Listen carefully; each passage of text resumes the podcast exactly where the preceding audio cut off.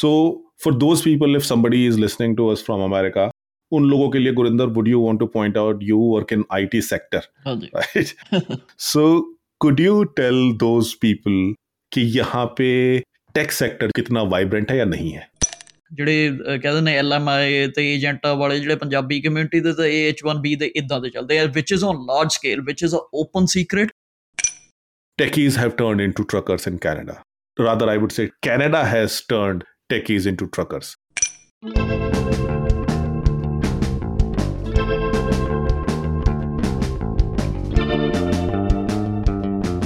All right, so uh, today is uh, July 23rd, and uh, we are recording Brown Labels episode number 19 मैं हूं दक्ष और मेरे साथ है गुरिंदर आज uh, इधर उधर की ज़्यादा बातें हम नहीं करने वाले हैं हमारा दोनों का इंटरनेट का कनेक्शन थोड़ा सा डावाडोल चल रहा है so we would jump right in to or discussion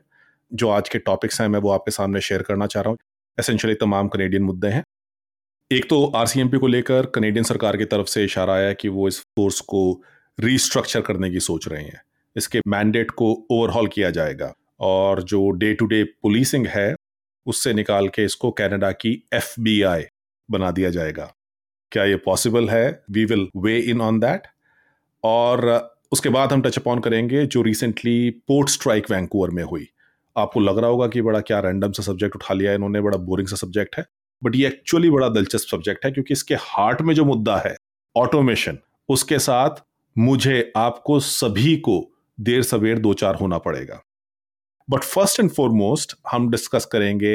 Canadian सरकार ने एक नई पहल की है जिसके तहत उन्होंने H one B visa holders को अमेरिका से यहां कनाडा में खींचने की कोशिश की है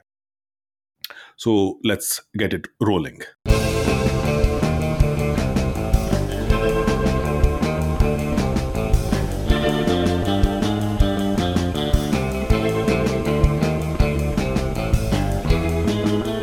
राइट सो पहला जो ये टॉपिक है हमारा इसमें एज ए सेट की नई पहल कनेडियन सरकार की तरफ से की गई है पिछले महीने ही इन्होंने नई स्कीम अनाउंस की थी मिनिस्टर शॉन फेजर जो हैं कि किस तरह से टेक टैलेंट को कनाडा में अट्रैक्ट करना उनकी एक तरह से प्रायोरिटी बन गई है उसके तहत ही उन्होंने कहा कि H one B visa holders जो यूएस के अंदर हैं जिनके ऊपर आपको याद हुआ कि अभी रिसेंटली बड़ी तादाद में टेक कंपनीज ने वहां पे ले ऑफ्स किए थे सो so, कुछ लोगों के ऊपर तलवार लटक गई थी सो so, यहाँ पे कनाडा को एक आपदा में अवसर अगर मैं इस्तेमाल करूँ जो इंडिया में टर्म बड़ी यूज होती है इंडिया के पॉलिटिकल सर्कल्स में आपदा में अवसर उन्होंने यहाँ पे देखा ये जो लोग हैं जिनके फ्यूचर पे अमेरिका के अंदर सवालिया निशान लग गया है उनको क्यों ना कनाडा बुला लिया जाए सो so, उन्होंने रिसेंटली ये स्कीम जारी की कि अगर आप एक H one B visa holder America में हैं so you can come to Canada without any restriction you can come to Canada and आपको तीन साल का ओपन वर्क परमिट दिया जाएगा आप अपने फैमिली को भी यहाँ ला सकते हैं आप अपने स्पाउस को भी यहाँ ला सकते हैं आप अपने बच्चों को भी यहाँ ला सकते हैं उनको स्टडी और उनको भी वर्क परमिट यहाँ पे दिया जाएगा सो टेम्प्रेरी स्कीम उन्होंने एक साल के लिए लाई और दस हज़ार एप्लीकेशन की इसके ऊपर कैप लगाई जैसे ये अनाउंस किया शॉन फ्रेजर ने बड़ी खलबली सोशल मीडिया पे मच गई बहुत सारे लोग और अमेरिका में एच वन बी वीज़ा वाले जो हैं वो बड़े उकताए हुए हैं वहाँ की सरकार से एक तो लंबी लाइन लगी हुई है जो देसी हैं कम से कम उनके लिए तो बड़ा pathway from H one B visa to green card is next to impossible दस दस पंद्रह पंद्रह साल लंबी लाइन उन लोगों के लिए लगी हुई है सो so, उन लोगों को एक ये पैथवे नज़र आया और वो लोग जो ले ऑफ हो चुका था या जिनके सर पे तलवार लटक रही थी जिनके पास खाली साठ दिन का टाइम था टू फाइंड अनदर जॉब और go back to India so उन लोगों को एक लाइफ लाइन यहाँ पे मिली सो 16 जुलाई को ये स्कीम खुलती है और 17 जुलाई को कनेडियन सरकार को ये बंद कर देनी पड़ती है क्योंकि 10,000 एप्लीकेशन का जो कोटा था वो पूरा हो जाता है सो so, इतने लोगों ने 10,000 H one B visa holders from America have applied for this pathway they can come here and as I said, they can work on an open work permit for three years all right Gurinder so so, थोड़ा सा लंबा introduction हो गया but ये देना ज़रूरी था ये बैकग्राउंड समझाना ज़रूरी था बिकॉज आपको याद होगा जब ये स्कीम सामने आई so I was very sceptical I still am sceptical मैं इसके बारे में बात करूंगा तो मुझे लग नहीं रहा था कि इतने एंथुजियाजम के साथ इसको रिसीव किया जाएगा but I was proven wrong ਨਹੀਂ ਹਾਂਜੀ ਨਹੀਂ ਸਕੈਪਟਿਸਿਜ਼ਮ ਤੁਸੀਂ ਦੱਸੋ ਮਤਲਬ ਕਿ ਉਹ ਤੁਹਾਨੂੰ ਲੱਗਦਾ ਕਿਉਂ ਸੀਗਾ ਕਿ ਕੈਨੇਡਾ ਇੰਨੀ ਅਟਰੈਕਟਿਵ ਡੈਸਟੀਨੇਸ਼ਨ ਨਹੀਂ ਹੈ ਜਾਂ ਮਤਲਬ ਕਿੱਦਾਂ ਤੁਸੀਂ ਸੋਚਦੇ ਬਿल्कुल बिल्कुल मेरे जहन में तो यही था मैं बाकी चीज़ें फैक्टर इन नहीं कर रहा था कि भाई उन लोगों के ऊपर भी ऑब्वियसली तलवार लटकी गई है बहुत सारी टेक कंपनीज ने जैसे मैंने पॉइंट आउट किया कि उन्होंने लोगों को निकाला बड़ी तादाद में निकाला फेसबुक से लेके माइक्रोसॉफ्ट से लेके गूगल जिन्होंने बल्क में हायरिंग इनफैक्ट कोविड नाइन्टीन के टाइम पे की थी एंड देन दे रियलाइज कि उन्होंने ज़्यादा लोग हायर कर लिए तो उन्होंने उन लोगों को फायर कर दिया so obviously H one B visa जैसे मैंने बताया कि इसके अंदर एक कंडीशन होती है कि आपको साठ दिन के अंदर अपनी जॉब ढूंढनी पड़ती है अदरवाइज आपको बाहर चला जाना हाँ पड़ेगा सो सो सो वो लोग जो हैं वो एसेंशली उन्होंने मेरे ख्याल से इस चीज़ को uh, देख के कि भाई चलो कम से कम नॉर्थ अमेरिका में रह सकते हैं कैनेडा हाँ। Is a pale imitation of America, but at least it is a pale imitation of America. So शायद उन्होंने मुझे लगता है कि हाँ, यहाँ पे आने मैं, का फैसला लिया है हाँ जी मैं उसे पॉइंट ਤੇ ਤੱਕ ਹੀ ਆਉਣ ਲੱਗਾ ਆਪਣੀ ਆਫਲਾਈਨ ਗੱਲ ਵੀ ਹੋਈ ਸੀਗੀ ਨਾ ਕਿ ਮੈਨੂੰ ਮੈਂ ਮੈਨੂੰ ਇਸ ਦਾ ਪਤਾ ਨਹੀਂ ਮੈਨੂੰ ਤੁਹਾਡੇ ਤੁਹਾਡੇ ਕੋਲੋਂ ਪਤਾ ਚੱਲਿਆ ਸੀ ਕਿ ਜਿਹੜੀ ਸਕੀਮ ਕੱਢੀ ਹੈ ਸੰਡੇ ਨੂੰ ਸਟਾਰਟ ਕੀਤੀ ਤੇ ਪਤਾ ਹੀ ਨਹੀਂ ਕਦੋਂ ਲਾਂਚ ਵੀ ਕਦੋਂ ਹੋਈ I had absolutely no clue about it ਤੇ ਦੋ ਦਿਨਾਂ ਦੇ 10000 ਨਾ ਐਪਲੀਕੇਸ਼ਨ ਫਿਲ ਹੋ ਗਈ ਤੇ ਪਰ ਮੈਂ ਇਹਦੇ ਤੇ I am not surprised at all ਕਿ ਜਿਹੜੀ 10000 ਐਪਲੀਕੇਸ਼ਨ ਫਿਲ ਹੋਈ ਲੋਕਾਂ ਨੇ ਇੱਕਦਮ ਹੀ ਅਟਰੈਕਟ ਹੋ ਗਏ ਉਹਦਾ ਮੈਂ ਇਹ ਵੀ ਕਹਿੰਦਾ ਕਿ H1B ਹੋਲਡਰਸ ਵੀ ਜੇ ਆਪਣਾ ਕੋਈ ਲਿਸਨਰਸ਼ਿਪ ਹੋਵੇ ਤਾਂ ਉਹ ਬੁਰਾ ਨਾ ਮੰਨਿਓ ਚੈਲੰਜ ਕਰ ਲਿਓ ਮੈਨੂੰ ਇਸ ਪੁਆਇੰਟ ਤੇ ਤੇ ਪਰ ਮੇਰਾ ਇਹਦੇ ਤੇ ਵਿਊ ਇਹ ਹੈਗਾ ਕਿ H1B ਨੂੰ ਅਟਰੈਕਟ ਕਰਨਾ ਜਿਹੜਾ ਕੈਨੇਡਾ ਨੇ ਜੋ ਕੀਤਾ ਕੀਤਾ ਜਿਹੜੇ ਐਪਲੀਕੈਂਟਸ ਆ ਰਹੇ ਉਹ ਜੌਬਸ ਲਈ ਨਹੀਂ ਆ ਰਹੇ ਠੀਕ ਹੈ ਉਹ ਆਪਣੀ ਆ ਰਹੇ ਪੀਆਰ ਲਈ ਜਾਂ ਜਿੱਦਾਂ ਤੁਸੀਂ ਹੁਣੇ ਹੀ ਕਿਹਾ ਕਿ ਨਾਰਥ ਅਮਰੀਕਨ ਸਟਾਈਲ ਲਈ if not American then Canada ਮਤਲਬ ਇਫ ਨਾਟ ਅਮਰੀਕਾ ਦਾ ਮਤਲਬ ਹੈ ਕਿ ਉਹ ਵੀ ਇਫ ਨਾਟ ਅਮਰੀਕਾ ਇਹ ਵੀ ਨਹੀਂ ਹੈ ਕਿ H1B ਵਾਲਿਆਂ ਨੂੰ ਜਿੱਦਾਂ ਤੁਸੀਂ ਦੱਸਿਆ 15 20 ਸਾਲ ਮੈਂ ਤਾਂ ਕਈ ਸਟੋਰੀਜ਼ ਸੁਣੀਆਂ 30 30 40 40 50 50 ਸਾਲ ਦੀ ਵੀ ਲੋਕਾਂ ਨੂੰ ਵੇਟ ਲਿਸਟ ਮਿਲ ਰਹੀ ਹੈਗੀ ਪਤਾ ਨਹੀਂ ਕਿ ਉਹ ਕਿੰਨੀ ਸੱਚ ਹੈ ਜਾਂ ਕਿੰਨੀ ਝੂਠਾ ਇੱਕ ਵਾਰ ਦੇ ਸਾਲ ਕ ਪਹਿਲਾਂ ਦੇਖਿਆ ਸੀਗਾ ਸ਼ਾਇਦ ਉਹ ਕਈ ਵਾਰੀ ਏਜੰਟ ਜਿਹੜੇ ਹੁੰਦੇ ਕਿ ਡਰਾਉਣ ਲਈ ਵੀ ਕਰ ਦਿੰਦੇ ਆ ਕਿ 90 ਇਅਰ ਵੇਟ ਕਿ 90 ਇਅਰਸ ਤੱਕ ਵੀ ਕਿਸੇ ਬੰਦੇ ਦੀ ਵੇਟ ਹੈਗੀ ਮੈਨੂੰ ਨਹੀਂ ਪਤਾ ਕਿ ਅਗੇਨ ਇਸ ਚੀਜ਼ ਦਾ ਮੈਂ ਕੋਈ ਡਾਕੂਮੈਂਟਡ ਫੈਕਟ ਨਹੀਂ ਦੇ ਸਕਦਾ ਪਰ 15 ਤੋਂ 20 ਸਾਲ ਤਾਂ ਨਾਰਮਲ ਵੇਟ ਹੈਗੀ ਆ H1B ਤਾਂ ਤੁਸੀਂ ਜਾਣਦੇ and you be a good citizen ਤੁਸੀਂ ਕਦੀ ਕੋਈ ਕ੍ਰਾਈਮ ਨਹੀਂ ਕਰ ਰਹੇ ਕੋਈ ਮਿਸਡਿਮੀਨਰ ਨਹੀਂ ਤੁਹਾਡਾ ਹੋ ਰਿਹਾ ਤੇ ਬਿਲਕੁਲ ਤੁਸੀਂ ਆਪਣੇ ਟੈਕਸਸ ਵੀ ਤੁਹਾਡੇ A1 ਹੋਣੇ ਚਾਹੀਦੇ ਕਦੀ ਉਹਦੇ IRA ਦਾ ਪੰਗਾ ਨਾ ਪਿਆ ਹੋਵੇ ਤਾਂ ਤੁਸੀਂ you can expect to get a green card in 15 to 20 years ਵਿਚ is a long long limbo ਕਈਆਂ ਲੋਕਾਂ ਨੂੰ ਹੋ ਸਕਦਾ ਕਿ ਉਸ ਚੀਜ਼ ਦੀ ਕੋਈ ਪ੍ਰੋਬਲਮ ਨਹੀਂ ਹੈਗੀ ਹਾਂ ਠੀਕ ਆ ਰਹਿ ਰਹੇ ਕੋਈ ਪ੍ਰੋਬਲਮ ਨਹੀਂ ਹੈਗੀ ਹਰ ਕਿਸੇ ਦਾ ਆਪਣਾ ਆਪਣਾ ਪਰਸਪੈਕਟਿਵ ਹੁੰਦਾ ਜੇ ਮੈਂ ਆਪਣੇ ਆਪ ਨੂੰ ਉਸ ਚੀਜ਼ ਦੇ ਵਿੱਚ ਪਾਵਾਂ ਤਾਂ ਮੈਂ ਨਹੀਂ ਉਸ ਚੀਜ਼ ਦੇ ਵਿੱਚ ਰਹਿ ਸਕਦਾ ਕਿ you are like a second grade citizen ਕਿ ਤੁਸੀਂ ਰਹਿ ਰਹੇ ਹੋ ਤੁਸੀਂ ਪੀਆਰ ਵੀ ਨਹੀਂ ਹੈਗੇ ਥਰਡ ਗ੍ਰੇਡ ਸਿਟੀਜ਼ਨ ਥਰਡ ਜਾਂ ਫੋਰਥ ਲਾ ਲਓ ਉਹਦੇ ਵਿੱਚ ਹੋ ਜੂਗੇ ਕਿ ਉਹ ਹੈਗੇ ਆ ਗੁਰਿੰਦਰ ਇਹ ਇਹ ਬੜਾ ਇੰਪੋਰਟੈਂਟ ਪੁਆਇੰਟ ਆਪਨੇ ਯਹਾਂ ਪੇ ਮੈਂਸ਼ਨ ਕੀਤਾ ਐਂਡ ਵਾਈ ਬਿਕਾਜ਼ ਇਹ ਤਬ ਤੱਕ ਤਾਂ ਠੀਕ ਹੈ जब ਤੱਕ ਆਪਕਾ ਸਭ ਠੀਕ ਚੱਲ रहा ਹੈ ਪਰ ਅਮਰੀਕਾ में ਹੋਤਾ ਹੈ अक्सर but when things start to go against you for example what happened during uh, the last one year is कि इंटरेस्ट रेट टाइट होने शुरू हुए कंपनीज को लगा कि हमारे पास एम्प्लॉयज़ जो हैं वो सरप्लस हैं ए भी आ गया साथ में तो उन्होंने लोगों को फायर करना शुरू कर दिया अभी तक तो सबकी लाइफ ठीक चल रही थी लेकिन उसके बाद ये अपेंड हो गई वो लोग जो फॉर एग्जाम्पल इंडिया में गए हुए थे किसी काम के लिए और वहां पे उनको पता चलता है कि भी मैं तो सैक हो गया हाँ। उनको they can not return right so इस तरह की चीजें until everything is going right it is fine but when things start to go against you then you realise कि आपका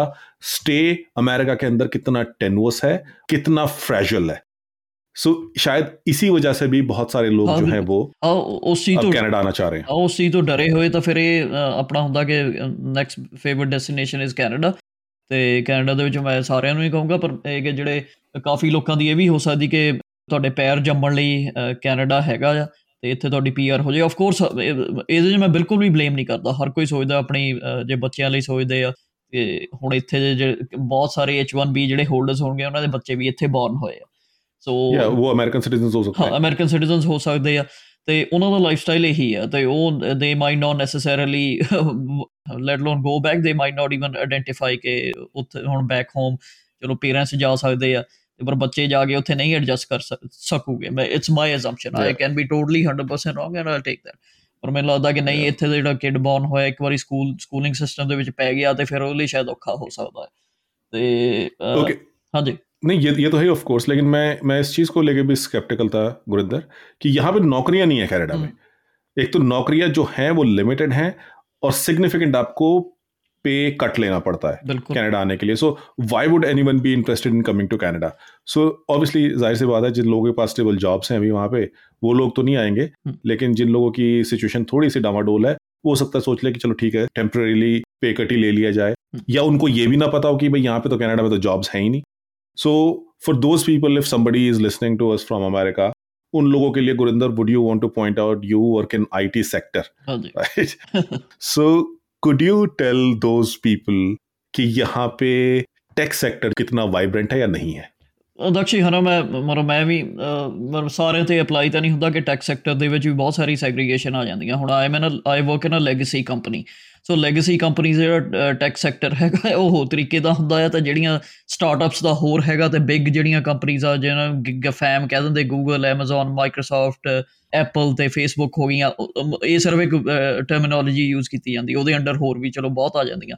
ਉਹਨਾਂ ਦਾ ਜਿਹੜਾ ਸੀ ਸਿਨੈਰੀਓ ਬਿਲਕੁਲ ਡਿਫਰੈਂਟ ਹੈਗਾ so I work in legacy company with legacy issues and in there IT ਦੇ so called IT department and and I'm the IT so ਸਾਰੀਆਂ ਚੀਜ਼ਾਂ ਜੇ ਮੈਂ ਜਿਹੜਾ ਪਰਸਪੈਕਟਿਵ ਦਊਂਗਾ ਆਪਣੇ ਉਤੋਂ ਦਿੰਨਾ ਤੇ ਇਹ ਆ ਕਿ ਡੈਫੀਨਿਟਲੀ ਕੁਝ ਇੱਕ ਲੋਕਾਂ ਲਈ ਡੈਫੀਨਿਟਲੀ ਇਹ ਹੋ ਸਕਦਾ ਕਿ they can easily get into ਜਿਹੜੀਆਂ ਕਹਿ ਸਕਦੇ ਹਾਈ ਪੇਇੰਗ ਜੌਬਸ ਹੈ ਕੋਈ ਬਹੁਤਾ ਫਰਕ ਨਹੀਂ ਪੈਂਦਾ ਪਰ ਇੱਥੇ ਮੇਰੇ ਖਿਆਲ ਨਾਲ ਜੋ ਅਮਰੀਕਨ ਵਾਈਬ੍ਰੈਂਟ ਟੈਕ ਸੈਕਟਰ ਹੈਗਾ ਉਹ ਉਨਾ ਇੱਥੇ ਨਹੀਂ ਹੈ ਠੀਕ ਹੈ ਤੇ ਗਵਰਨਮੈਂਟ ਜਿੱਦਾਂ ਕਿ ਕੈਨੇਡੀਅਨ ਗਵਰਨਮੈਂਟ ਹੋਰ ਬਹੁਤ ਸਾਰੇ ਗ੍ਰੀਨ ਪੈਸਚਰਸ ਦਿਖਾ ਕੇ ਹੋਰ ਬਹੁਤ ਸਾਰੇ ਲੋਕਾਂ ਨੂੰ ਲਿਆ ਰਹੀ ਇਦਾਂ ਹੀ H1B ਵਾਲਿਆਂ ਨੂੰ ਵੀ ਆ ਜਾਓ ਇੱਥੇ ਨਾ we have a vibrant tech sector going on and you will find tons and tons of job with well paid jobs ਮੇਰੇ ਖਿਆਲ ਨਾਲ ਨਹੀਂ ਹੈਗਾ ਜੋ ਕਿਸੇ ਨੇ ਆਈਟੀ ਸੈਕਟਰ ਦੇ ਵਿੱਚ ਅਮਰੀਕਾ ਦੇ ਵਿੱਚ ਯੂਐਸ ਵਿੱਚ ਕੰਮ ਕਰ ਲਿਆ ਹੈਗਾ ਤੇ ਇੱਥੇ ਉਹਨਾਂ ਨੂੰ ਸਲੀਪੀ ਲੱਗਣਾ ਹੈਗਾ again leaving the top 10% 20% I am talking about majority IT coders IT sector ਜਿਹੜੇ EMPLOYEES ਆ ਉਹਨਾਂ ਦੀ ਗੱਲ ਕਰ ਰਿਹਾ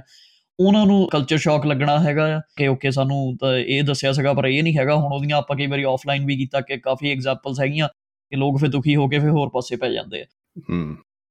इसके अलावा मैं ये भी बता दूं कि ऑब्वियसली आपको सिग्निफिकेंट पे हाँ. कट तो लेना ही पड़ेगा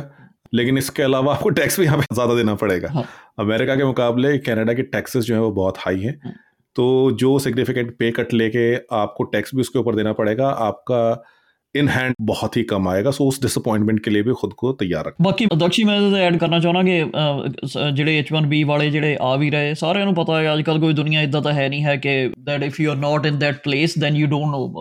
ਮੇਰੇ ਦੇ ਤੇ ਇੰਨਾ ਵੀ ਵੀ ਹੋ ਸਕਦਾ ਕਿ ਜਦੋਂ ਤੁਸੀਂ ਕਿਹਾ ਕਿ H1B ਵਾਲਿਆਂ ਦਾ ਲਿੰਬੋ ਦੇ ਵਿੱਚ ਫਸੇ ਰਹਿੰਦੇ ਆ ਤੇ ਇਹ ਹੋ ਸਕਦਾ ਕਿ ਕੈਨੇਡਾ ਦੀ ਪੀਆਰ ਲੈ ਲਓ ਕੰਮ ਚਾਹੇ ਉੱਥੇ ਕਰੀ ਜਾਓ ਕਿ because there is no stopping you H1B ਕਿਸੇ ਕੋ ਹੈਗਾ ਜੇ ਕਿਸੇ ਦਿਨ ਧੱਕਾ ਪੈ ਗਿਆ ਤਾਂ ਫਿਰ ਕੈਨੇਡਾ ਤਾਂ ਹੈਗਾ ਹੀ ਕੈਨੇਡਾ ਨੇ ਆਪਣੇ ਓਪਨ ਆਰਮਸ ਰੱਖੀਆਂ ਹੋਈਆਂ ਤੇ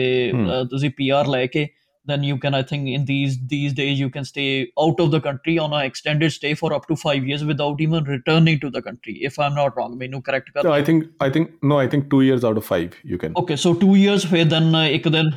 टू ईयर्स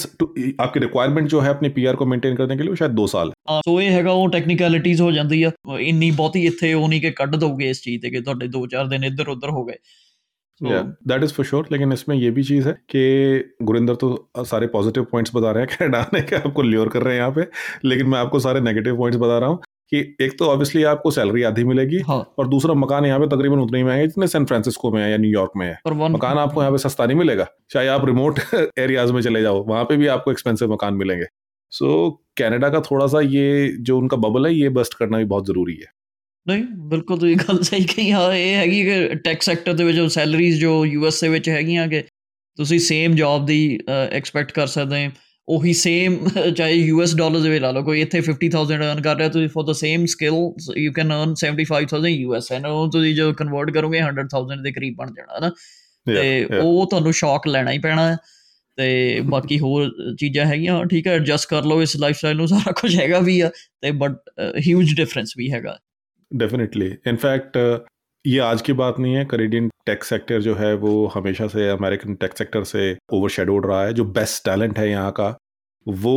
यहाँ से पढ़ के यहाँ के टॉप कॉलेज से पढ़ के वो अमेरिका में काम करने जाता है नेचुरल है ऑब्वियसली hmm. पूरी दुनिया का टैलेंट अगर वहाँ पे आ रहा है so why should Canada be in exception मेरे ख्याल से अगर नॉटल को छोड़ दो या ब्लैकबेरी को छोड़ दो मुझे तो यहाँ पे कोई ऐसी टेक कंपनी याद नहीं आ रही और ये भी these were flash in the pans ये इतने लंबे टाइम नहीं चले इन दोनों कंपनीज के अलावा मुझे तो ऐसा नहीं लगता कि जिसको आप कनेडियन होम ग्रोन ऐसी कंपनी कह सकते हैं जिसने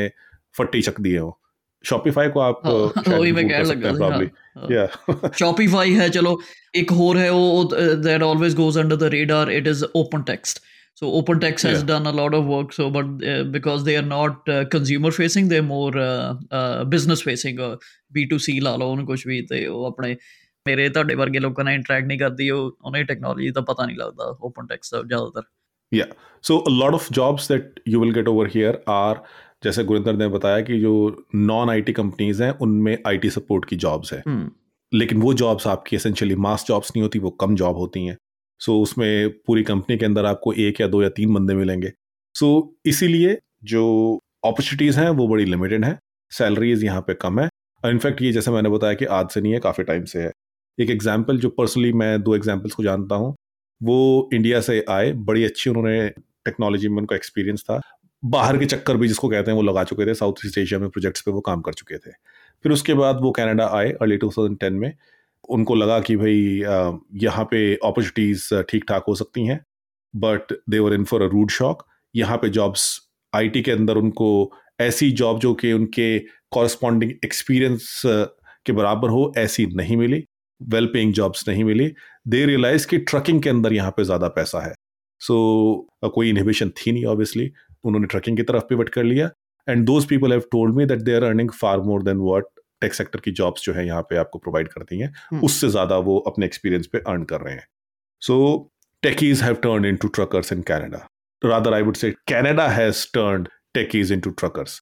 थ्राइविंग सेक्टर है नहीं ऑब्जेक्टिव शॉन फ्रेजर का इस प्रोग्राम को लाने का ये है कि जब लोग यहाँ पे आएंगे आइडियाज़ यहाँ पे आएंगे सो हो सकता है कि जो यहाँ की ਟੈਕ ਇਕਨੋਮੀ ਹੈ उसको ਇੱਕ जंप स्टार्ट ਮਿਲ ਜਾਏ but I have my doubts about it ਹਾਂ ਉਹਦੇ ਤੇ ਹਾਂ ਅਕਸ਼ੀ ਇਹ ਤੇ ਮੈਂ ਤੁਹਾਡੇ ਨਾਲ ਟੋਟਲੀ ਐਗਰੀ ਕਰਦਾ ਕਿਉਂਕਿ ਜੇ ਇਦਾਂ ਦੇਖਿਆ ਜਾਏ ਕਿ ਜਿਹੜੀ ਸਟਾਰਟਅਪ ਇਕਨੋਮੀ ਹੈ ਟੈਕ ਸਟਾਰਟਅਪਸ ਹੈ ਉਹਨਾਂ ਨੂੰ ਜੰਪ ਮਿਲ ਜਾਏ ਉਹ ਤਾਂ ਹੁਣ ਤਾਂ ਹੀ ਵੀ ਹੋ ਸਕਦਾ ਸੀਗਾ ਪਰ ਉਹਦੇ ਆਪਣੇ ਕੋਲ ਕਾਫੀ ਸਾਰੇ ਐਗਜ਼ਾਮਪਲਸ ਹੈਗੇ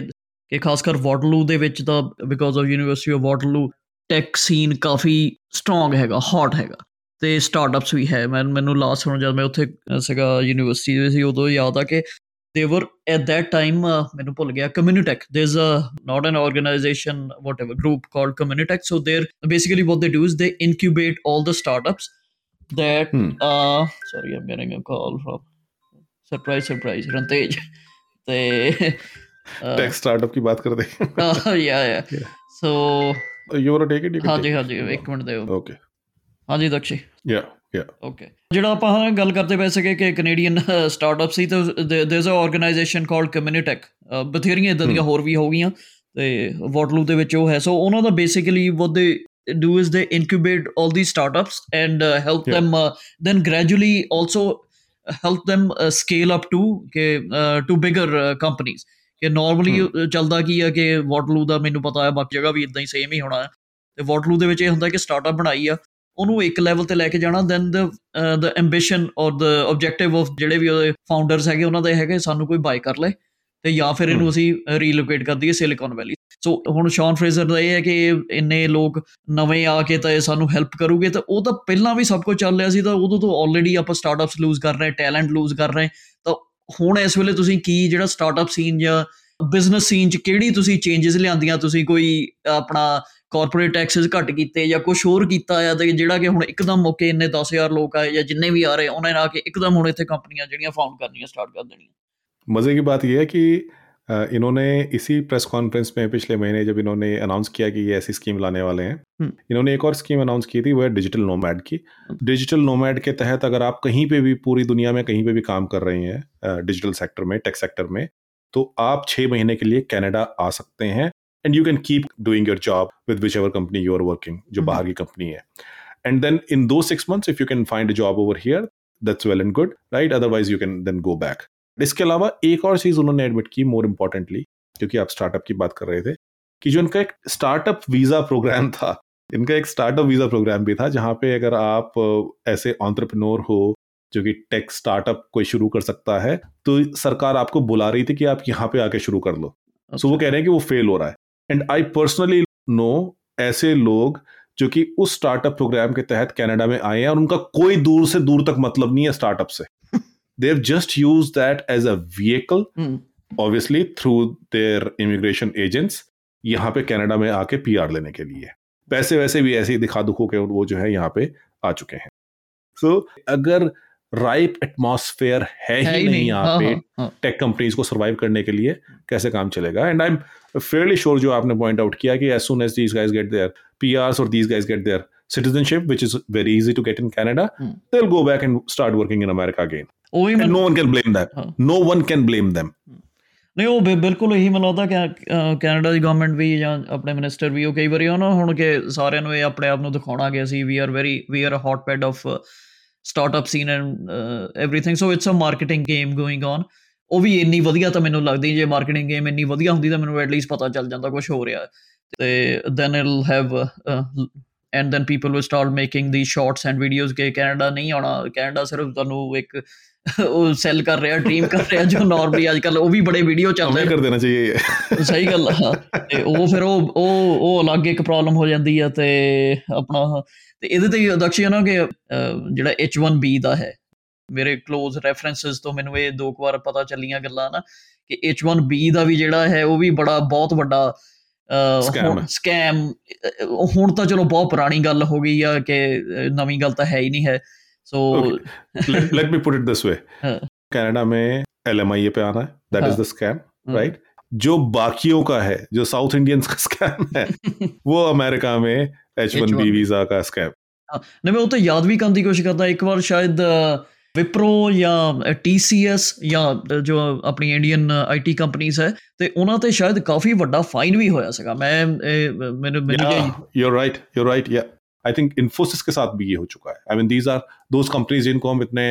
ग्रैंड तरीके से देखते हैं इनके ऊपर भी शायद आई थिंक फाइन इनके ऊपर लग चुका है लग चुका ਉਹ ਬੇਸਿਕਲੀ ਦਕਸ਼ ਇਹ ਹੁੰਦਾ ਕਿ H1B ਤੇ ਚਾਹੇ ਇੰਡੀਅਨ ਕੰਪਨੀਆਂ ਹੈ ਸੋ H1B ਤੇ ਜਦੋਂ ਆਉਣਾ ਇੱਥੇ ਰਿਕਰੂਟਰ ਬੈਠੇ ਹੋਏ ਆ ਜਿਨ੍ਹਾਂ ਦਾ ਕੰਮ ਹੀ ਸਿਰਫ ਉਹਨਾਂ ਦੀ ਲਾਈਫ ਹੀ ਇਹ ਹੋਇਆ ਕਿ H1B ਵੀਜ਼ਾ ਉਹਨਾਂ ਨੇ ਲੈ ਕੇ ਦੇਣਾ ਹੈਗਾ ਸੋ ਬੜੀ ਮਰੋਏ ਪੁਰਾਣੀ ਜਿੱਦਾਂ ਹੁਣ ਤੁਸੀਂ ਦੱਸਿਆ ਕੈਨੇਡਾ ਦਾ ਜਿਹੜਾ 10000 ਦੇ ਵੀਜ਼ੇ ਉਹ 2 ਦਿਨ ਦੇ ਵਿੱਚ ਭਰ ਗਏ H1B ਦੀ ਬਲੌਕ ਹੁੰਦਾ ਆ ਮੈਨੂੰ ਹੁਣ ਐਗਜ਼ੈਕਟ ਭੁੱਲ ਗਿਆ ਮੈਂ 2 ਸਾਲ ਪਹਿਲਾਂ ਦੇਖਿਆ ਸੀਗਾ ਉਹ ਨਾਰਮਲੀ ਫੈਬਰੀ ਦੇ ਵਿੱਚ ਬਲੌਕ ਖੁੱਲਦਾ ਹੁੰਦਾ ਸੀਗਾ ਤੇ ਉਹ ਘਰੇ 24 ਘੰਟੇ ਤੋਂ ਵੀ ਘੱਟ ਦੇ ਵਿੱਚ ਭਰ ਜਾਂਦਾ ਸੀਗਾ ਐਪਲੀਕੇਸ਼ਨਸ ਹੋਈ ਕਿ ਲੋਕਾਂ ਨੇ ਸੌਫਟਵੇਅਰ ਲਿਖੇ ਹੋਏ ਐਪਲੀਕੇਸ਼ਨ ਭਰੀ ਹੋਈ ਉਹ ਜਿੱਦਾਂ ਹੀ ਉਹਨਾਂ ਨੇ ਖੋਲਿਆ ਜਿੰਨੀ ਵੀ ਹੈ 40000 50000 ਲੱਖ ਜਿੰਨੀ ਵੀ H1B ਦੀ ਉਹਨਾਂ ਨੇ ਲੈਣੀ ਹੈਗੀ ਆ ਉਹ ਵਿਦਨ ਅ ਫਿਊ ਆਵਰਸ ਭਰ ਜਾਂਦੀ ਆ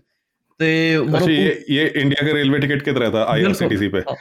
ਅਗਰ ਆਪਨੇ ਸਵੇਰ 8 ਵਜੇ ਉੱਠ ਕੇ ਅਗਰ ਆਪਨੇ ਨਹੀਂ ਕੀਤਾ 8 ਵਜੇ 5 ਮਿੰਟ ਤੱਕ ਆਪਕੋ ਕੁਝ ਨਹੀਂ ਮਿਲੇਗਾ ਫਿਰ ਵਾਪਸ ਹਾਂ ਤੇ ਪੂਰਾ ਉਹਦੀ ਅਸੈਂਬਲੀ ਲਾਈਨ ਤੇ ਪੂਰਾ ਇੰਡਸਟਰੀਅਲ ਉਹਦੀ ਇੰਜੀਨੀਅਰਿੰਗ ਕਰਕੇ ਪੂਰਾ ਕੀਤਾ ਹੋਇਆ ਸੋ ਇਹ ਮਰੋ ਇਹ ਸਾਰੇ ਜਿਹੜੇ ਫਾਰਮੂਲੇ ਸਭ ਆਪਣੇ ਮੈਂ ਵੀ ਮਤਲਬ ਇੰਡੀਆ ਤੋਂ ਬੌਰਨ ਐਂਡ ਬ੍ਰੈਡ ਉੱਥੋਂ ਹੀ ਆ ਕਿ ਆਪਣੇ ਇੰਡੀਅਨ ਕਮਿਊਨਿਟੀ ਨੇ ਸਾਰੇ ਫਾਰਮੂਲਿਆਂ ਦੀ ਧੱਜੀਆਂ ਉਡਾਈਆਂ ਹੋਈਆਂ ਇਹ ਕੋਈ ਓਪਨ ਇਹ ਤਾਂ ਹੁਣ ਕੋਈ ਓਪਨ ਸੀਕ੍ਰੇਟ ਹੈ ਓਪਨ ਸੀਕ੍ਰੀਟ ਹਸ਼ਸ਼ ਕਰਨ ਦੀ ਲੋੜ ਵੀ ਨਹੀਂ ਹੈਗੀ ਬਿਲਕੁਲ ਵੀ ਕੋਈ ਕਿਸੇ ਨੂੰ ਚੈਲੰਜ ਕਰਨਾ ਚਾਹਵੇ ਤਾਂ ਕੋਈ ਤੁਸੀਂ ਈਜ਼ੀਲੀ YouTube ਤੇ ਜਾਓ ਤੁਹਾਨੂੰ ਮਿਲ ਜਾਣੇ ਥੋੜੀ ਜਿਹੀ ਡਿਗ ਅਪ ਕਰੋ ਤੁਹਾਨੂੰ ਈਜ਼ੀਲੀ ਮਿਲ ਜਾਣੀ ਸਾਰੀਆਂ ਖਬਰਾਂ ਸੋ ਇਹਦੇ ਤੇ ਮੈਂ ਦੱਸਣਾ ਕਿ ਫਸਟ ਹੈਂਡ ਮੇਰਾ ਕੋਈ ਨਹੀਂ ਮੈਂ H1B ਤੇ ਕਦੀ ਨਹੀਂ ਗਿਆ ਹੈਗਾ ਤੇ ਸ਼ੁਰੂ ਸ਼ੁਰੂ 'ਚ ਹੁੰਦਾ ਸੀਗਾ ਥੋੜੀ ਫੈਸੀਨੇਸ਼ਨ ਸੀਗੀ ਉਹ ਟਾਈਮ ਹੋਰ ਸੀਗਾ ਨਿਕਲ ਗਏ ਤੇ now am here wherever I am so ਇਹਦੇ ਤੇ ਮੇਰੇ ਇੱਕ ਦੋ ਫਰੈਂਡਸ ਐਕਵਿਡੈਂਸਸ ਉਹਨਾਂ ਨਾਲ ਮੇਰੀ ਗੱਲ ਹੋਈ both of them are South Indians ਤੇ ਕਦੀ ਨੇ ਮੌਕਾ ਮਿਲਿਆ ਤਾਂ ਇੱਕ ਨਾਲ ਦਕਸ਼ੀ ਆਪਣੀ ਗੱਲ ਹੋਈ ਆ ਸ਼ਾਇਦ ਉਹਨਾਂ ਤੇ ਰਿਕਾਰਡ ਵੀ ਆਪਾਂ ਕਰ ਸਕਦੇ ਹਾਂ ਉਹਨਾਂ so we love to do that ਹਾਂਜੀ so one guy is from Chennai and the other guys from Bangalore so ਤਾਂ ਮੇਰੀ ਜਿਹੜਾ ਚੇਨਈ ਵਾਲੇ ਨਾਲ ਉਹਨਾਂ ਦਾ ਹੁਣ ਕਾਫੀ ਟਾਈਮ ਹੋ ਗਿਆ ਗੱਲ ਨਹੀਂ ਹੋਈ ਤੇ ਪਰ ਉਹਨੇ ਵੀ ਮੈਨੂੰ ਇਹੀ ਦੱਸਿਆ ਸੀ so he came to Canada long story short bachelors engineering graduate from from Chennai ਇਥੇ ਐਮਐਸਸੀ ਕੀਤੀ ਮੈਗਿਲ ਦੇ ਵਿੱਚ ਤੇ ਫਿਰ ਮੈਕੈਨੀਕਲ ਦਾ ਜੌਬ ਕੀਤੀ ਬੈਰੀ ਵਗੈਰਾ ਦਾ ਨੇ finally switch over to like to ਮਤਲਬ ਵੈਰੀ ਵੈਰੀ ਵੈਲ ਕੁਆਲੀਫਾਈਡ ਬੰਦਾ ਤੇ ਕੋਡਿੰਗ ਦੇ ਵਿੱਚ ਫਿਰ ਫਾਈਨਲੀ ਆਪਣਾ ਫਾਈਨੈਂਸ ਸੈਕਟਰ ਦੇ ਵਿੱਚ ਡਾਊਨਟਾਊਨ ਦੇ ਵਧੀਆ ਕੰਟਰੈਕਟ ਤੇ ਜੌਬ ਕਰ ਰਿਹਾ ਦੈਨ ਆਬਵੀਅਸਲੀ ਜਦੋਂ ਪੰਜਾਬੀਆਂ ਦੀ ਹੈ ਕਿਸੇ ਨਾ ਕਿਸੇ ਤਰੀਕੇ ਨਾਲ ਕੈਨੇਡਾ ਪਹੁੰਚਣਾ ਤੇ ਇਹਨੂੰ ਰੋਂਗ ਨਾ ਲਾਇਓ ਸਾਊਥ ਇੰਡੀਅਨ ਕਮਿਊਨਿਟੀ ਦੇ ਵਿੱਚ ਕਾਫੀ ਹੈ ਕਿ ਕਿਸੇ ਨਾ ਕਿਸੇ ਤਰੀਕੇ ਨਾਲ ਅਮਰੀਕਾ ਜਾਣਾ ਨਾ ਕਿ ਸਿਲੀਕਨ ਵੈਲੀ ਪਹੁੰਚਣਾ ਹੈ ਆਸਟਨ ਪਹੁੰਚਣਾ ਹੈਗਾ ਆ ਸੀਐਟਲ ਜੌਬ ਮਿਲ ਜਾਏ ਕੋਲੋਰਾਡੋ ਡੈਨਵਰ ਮਿਲ ਜਾਏ ਨਿਊਯਾਰਕ ਮਿਲ ਜਾਏ ਨਾ ਜਿੱਥੇ ਟੈਕ ਹਬਸ ਹੈਗੇ ਆ ਸੋ ਉਹਦਾ ਵੀ ਸੀਗਾ ਤੇ ਉਹਨੇ ਮੈਨੂੰ ਦੋ ਵਾਰ ਦੱਸਿਆ ਇੱਕ ਦੋ ਇਨਸਟੈਂਸਸ ਦੱਸੇ ਇੱਕ ਵਾਰ ਹੋ ਗਿਆ ਸਿਲੀਕਨ ਵੈਲੀ ਇੰਟਰਵਿਊਜ਼ ਲਈ ਦੂਸਰੀ ਵਾਰ ਗਿਆ ਆਸਟਨ ਤੇ ਦੋਨਾਂ ਦੋਨੋਂ ਵਾਰੋਂ ਨੇ ਮੈਨੂੰ ਦੱਸਿਆ ਕਿ ਜੋ ਰਿਕਰੂਟਰ ਉਹ ਵੀ ਸਾਊਥ ਇੰਡੀਅਨ ਸਾਰੇ ਜੋ H1B ਤੇ ਉਹਨਾਂ ਨੇ ਨਹੀਂ ਉਦੋਂ ਇਹ ਸਿਟੀਜ਼ਨ ਬਣ ਗਿਆ ਸੀਗਾ ਪਰ ਇਹਨੇ TN ਵੀਜ਼ਾ ਤੇ ਜਾਣਾ ਸੀਗਾ ਤੇ ਤਾਂ ਦੋਨੋਂ ਵਾਰ ਜੋ ਰਿਕਰੂਟਰਸ ਹੈ ਉਹਨਾਂ ਨੇ ਕਿਹਾ ਕਿ ਅਗੇਨ ਕਿ ਮੈਨੂੰ don't quote me on the numbers but ਉਸ ਵੇਲੇ ਉਹਨੇ ਕਿਹਾ ਕਿ maybe he was earning like 50 60 bucks an hour here in this is like 10 12 years ago ਆਪਣਾ ਡਾਊਨਟਾਊਨ ਫਾਈਨੈਂਸ ਸੈਕਟਰ ਦੇ ਵਿੱਚ when when Canadian dollar and US dollar were almost at parity ਹਾਂਜੀ ਹਾਂ ਉਹਨੇ ਕਿਹਾ ਕਿ ਓਕੇ ਮੈਂ ਮਰੋ 100 ਬਕਸ ਐਨ ਆਵਰ ਤੇ ਤਾਂ ਮੈਂ ਇਹ ਤੋਂ ਥੱਲੇ ਤਾਂ ਕਰੂੰਗਾ ਨਹੀਂ ਇਹ ਤੋਂ ਉੱਪਰ ਵਾਲੀਆਂ ਜੌਬਸ ਹੀ ਚਾਹੀਦੀਆਂ ਜੇ ਸਿਲੀਕਨ ਵੈਲੀ ਕਰਨੀ ਹੈ 100 ਬਕਸ ਤਾਂ ਤੁਹਾਨੂੰ ਚਾਹੀਦਾ ਹੀ ਐਨ ਆਵਰ ਤੇ ਜਦੋਂ ਤੁਸੀਂ ਥੋੜਾ ਉੱਪਰਲੇ ਲੈਵਲ ਤੇ ਪਹੁੰਚ ਜਾਂਦੇ ਆ ਤੇ ਐਂਡ ਹੀ ਸਰ ਨੋ ਉਹਦੇ ਆਪਣੇ ਵਰਡਸ ਹੈ ਕਿ ਮੈਂ ਇੰਡੀਆ ਸੇ ਆਪਣੇ ਜੋ ਰੀਸੈਂਟ ਗ੍ਰੈਜੂਏਟਸ ਹੈ ਕਿ ਉਹਨਾਂ ਨੂੰ ਲੈ ਆਉਂਗਾ they can work at 20 30 bucks an hour why do have to pay you 100 bucks an hour the recruiter said uh, the recruiter told yeah. And same ਉਹਦਾ ਐਕਸਪੀਰੀਅੰਸ ਆਸਟਨ ਦੇ ਵਿੱਚ ਵੀ ਇਹੀ ਹੋਇਆ ਇੱਕ ਹੋਰ ਮੇਰਾ ਫਰੈਂਡ ਹੈ ਜਿਹਦੀ ਮੈਂ ਕਹਿੰਦਾ ਬੈਂਗਲੌਰ ਸੋ ਹੀ ਵਾਸ ਹੀ ਵਾਸ ਇਨ ਸ਼ਿਕਾਗੋ ਤੇ ਮੇਰੀ ਹੁਣ ਰੀਸੈਂਟਲੀ ਤਿੰਨ ਚਾਰ ਦਿਨ ਪਹਿਲਾਂ ਹੀ ਉਹਨਾਂ ਗੱਲ ਹੋਈ ਸ਼ਿਕਾਗੋ ਆਇਆ ਸੀਗਾ ਤੇ then he the way I got in touch with him was he was my senior not senior ਉਹਨੇ 1 ਸਾਲ ਮੇਰੇ ਤੋਂ ਅਦਰਵਾਈਜ਼ ਮੇਰੇ ਤੋਂ ਯੰਗਰ ਹੈਗਾ ਪਰ ਮੇਰੇ ਤੋਂ 1 ਸਾਲ ਪਹਿਲਾਂ ਐਮਬੀਏ ਕੀਤੀ ਸੀ ਉਹਨੇ ਲੌਰੀਏ ਤੋਂ ਤੇ ਉਹਨੇ ਮੈਨੂੰ ਦੱਸਿਆ ਕਹਿੰਦਾ ਸ਼ਿਕਾਗੋ ਦੇ ਵਿੱਚ ਹੈਗਾ I came so he and his probably his wife also with him they came to Chicago ਤੇ ਤਾਂ ਕਹਿੰਦਾ ਮੈਂ ਕਿਹਾ ਫਿਰ ਤੂੰ ਉੱਥੇ ਮੂਵ ਕਿਉਂ ਹੋਇਆ ਯੂ ਐਸ ਕਿਉਂ ਨਹੀਂ ਸੈਟਲ ਡਾਊਨ ਹੋਣ ਦਾ ਤੇਰਾ ਮੂਡ ਬਣਿਆ ਤੇ ਕਹਿੰਦਾ ਐਸ ਸੂਨ ਐਸ ਆ came after a few weeks or few months the recruiter started showing his true colours that's his actual words ਮੈਂ ਕਿਹਾ ਵਾਟ ਡੂ ਯੂ ਮੀਨ ਕਿ ਕਹਿੰਦਾ ਉਸਨੇ ਉਹ ਇੱਕ ਜੋ ਸੈਲਰੀ ਹੈ ਟਾਈਮ ਪੇ ਨਹੀਂ ਦੇਣੀ ਜਾਂ ਫਿਰ ਸੈਲਰੀ ਆਲਵੇਜ਼ ਕੋ ਜੋ ਜੋ ਵੀ ਐਗਰੀਡ ਅਪਨ ਰੇਟ ਹੈ ਉਸ ਤੇ ਨਹੀਂ ਦੇਣੀ ਕਦੀ ਘੱਟ ਹੋਣੀ ਕਦੀ ਵੱਧ ਹੋਣੀ so then after a little while he got frustrated and he had his GMAT score ਤਾਂ ਉਹਨੇ ਇੱਥੇ ਲੋਰੀਏ ਦੇ ਵਿੱਚ ਅਪਲਾਈ ਕੀਤਾ ਤੇ then he finishes MBA and now he is very happy then he started getting obviously ਇੱਥੇ ਉਹਨੇ job start ਕਰ ਦਿੱਤੀਆਂ ਤੇ ਨਾਓ ਹੀ ਇਜ਼ ਪੀਆਰ ਤੇ ਸਿਟੀਜ਼ਨ ਸਭ ਕੁਝ ਹੋ ਗਿਆ and he is very happy ਮੈਨੂੰ ਪੁੱਛਿਆ ਹੁਣ ਆਪਣਾ ਜਾਣਾ ਯੂਐਸ ਕਦੀ ਵਾਪਸ ਤੇ ਕਹਿੰਦਾ no Aam very happy here Aam very well settle so so those are the two I mean stories ਜਿਹੜੀਆਂ H1B ਦੇ ਵੀ ਜਿਹੜੇ ਕਹਿੰਦੇ ਨੇ LMI ਤੇ ਏਜੰਟਾਂ ਵਾਲੇ ਜਿਹੜੇ ਪੰਜਾਬੀ ਕਮਿਊਨਿਟੀ ਦੇ ਤੇ H1B ਦੇ ਇਦਾਂ ਦੇ ਚੱਲਦੇ ਆ ਵਿਚ is on large scale which is a open secret ਤੇ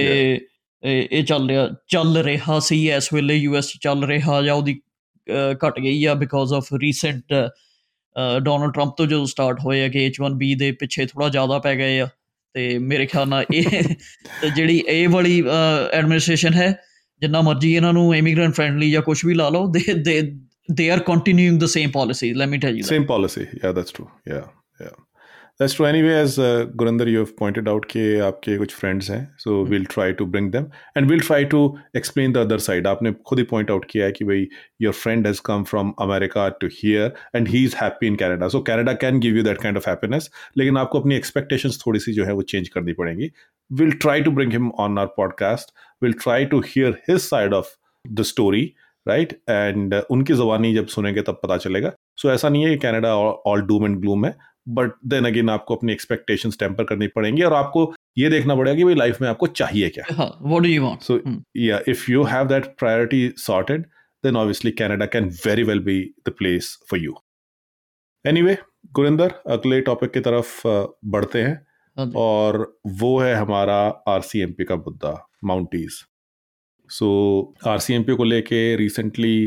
फेडरल सरकार की तरफ से आया है कि इनके रोल की तब्दीली की जाएगी ये ये सडनली नहीं हुआ आउट ऑफ द ब्लू नहीं हुआ बहुत पहले से हो रहा है कि भाई इस फोर्स का क्या किया जाए कनाडा के पास इतनी लेवल की पुलिसिंग हो गई है कई जगह पे कि उनको ये समझ में नहीं आ रहा है कि भाई किसको कहाँ पे फिट किया जाए और एक्सपेडाइट मामला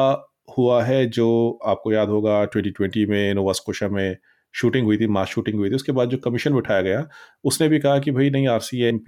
को आप उनका रोल चेंज करो they can not do that R का रोल क्या है इतना वेरिड इस पुलिस फोर्स का रोल है काम तो उनका है कि फेडरल जो क्रिमिनल लॉ है उसको एनफोर्स करना है लेकिन वो डे टू डे पुलिसिंग में भी उनका बहुत ज़्यादा बहुत डीप इन्वॉल्वमेंट है क्योंकि वो अपने कॉन्ट्रैक्ट के बेसिस पे वो अपनी सर्विसेज प्रोविंसेस को प्रोवाइड करते हैं सो so, कनाडा के अंदर आठ provinces except for Ontario and Quebec जो बाकी के आठ प्रोविंसेस हैं और तीन टेरिटरीज हैं उनका आर के साथ करार है सो so, ज़्यादातर म्यूनिसपैलिटी जहाँ पे इंडिपेंडेंट अगर किसी सिटी की अपनी पुलिस फोर्स नहीं है तो वहाँ पे आर पुलिसिंग प्रोवाइड करती है सो सरकार कह रही है कि नहीं इस चीज से निकाला जाए और एक डिफरेंट रोल की तरफ आरसीएमपी को मोल्ड किया जाए जैसे कि अमेरिका में एफ है मुद्दा ये कैसे सामने आया क्योंकि सरी में इस बात को लेकर बड़ा पंगा मचा हुआ है बहुत साल से कि